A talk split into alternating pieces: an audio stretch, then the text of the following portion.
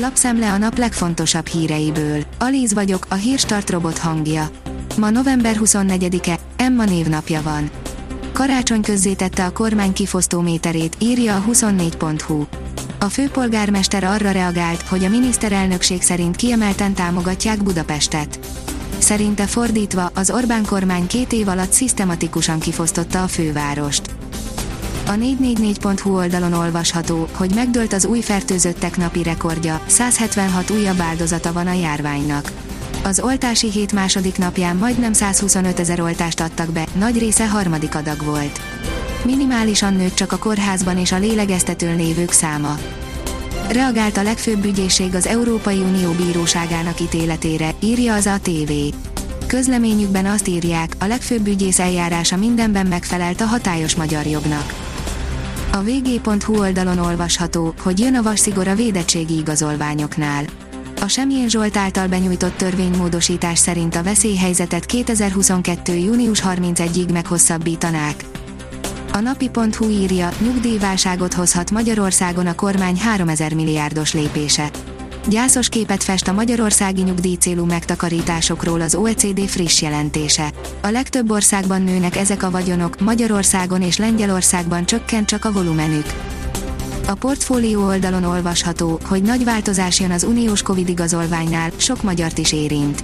Csütörtökön fontos változtatásokra tesz javaslatot az Európai Bizottság az Európai Unión belüli utazások megkönnyítése érdekében a járvány tombolása mellett is, amelyek közül az egyik leglényegesebb az, hogy a más országokba való utazáskor a karanténszabályt teljesen átírják, tudta meg három brüsszeli illetékestől a Politico. Az em négy sport pont hu írja, a pályán esett össze a Sheffield United skót válogatott futballistája.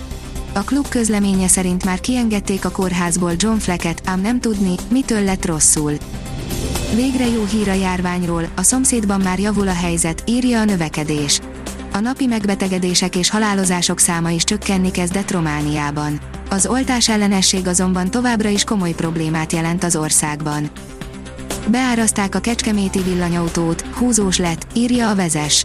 Indul a Mercedes e kú bé forgalmazása a hazai márkakereskedésekben, már az alapár is elég magas. Magyar partnereket keres a Rheinmetall, írja az Autopro. A német védelmi és autóipari vállalat kiterjesztené magyar együttműködéseit, ezért kapcsolatteremtő rendezvényt szervez Budapesten. Az Agroinform szerint mindörök kédutra. Ismerd meg a legendás magyar traktor történelmét. Már bőven túl van a fénykorán, de minden gazda szeme felcsillan, ha meghallja az erőgép zúgását. Az Eurosport oldalon olvasható, hogy Messinek szoknia kellett, hogy Ramos a csapattársa. Lionel Messinek továbbra is az a szándéka, hogy később valamilyen formában visszatérjen Barcelonába. Egy interjúban az idei Bajnokok Ligája esélyeseiről, Sergio Ramosról és Xaviról is beszélt.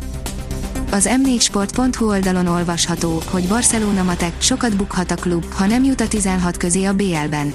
Repkednek az eurómilliók, a gazdasági krízist átélő katalán klubnak minden eurócent számít. A kiderül szerint idén végre határozottan kezd a tél. Folytatódnak a fagyos éjszakák, péntektől az eső mellett havas eső, havazás is lehet, ízelítőt kapunk az előttünk álló évszakból. Az elmúlt évekkel ellentétben a tél kezdete valóban téliesre sikerülhet. A Hírstart friss lapszemléjét hallotta. Ha még több hírt szeretne hallani, kérjük, látogassa meg a podcast pont hírstart pont hu oldalunkat, vagy keressen minket a Spotify csatornánkon. Az elhangzott hírek teljes terjedelemben elérhetőek weboldalunkon is. Ha weboldalunkon hallgat minket, az egyel korábbi adás lejátszása automatikusan elindul. Beállíthatja, hogy az összes korábbi adás vagy csak az aktuális tematika hírei következzenek. Köszönjük, hogy minket hallgatott!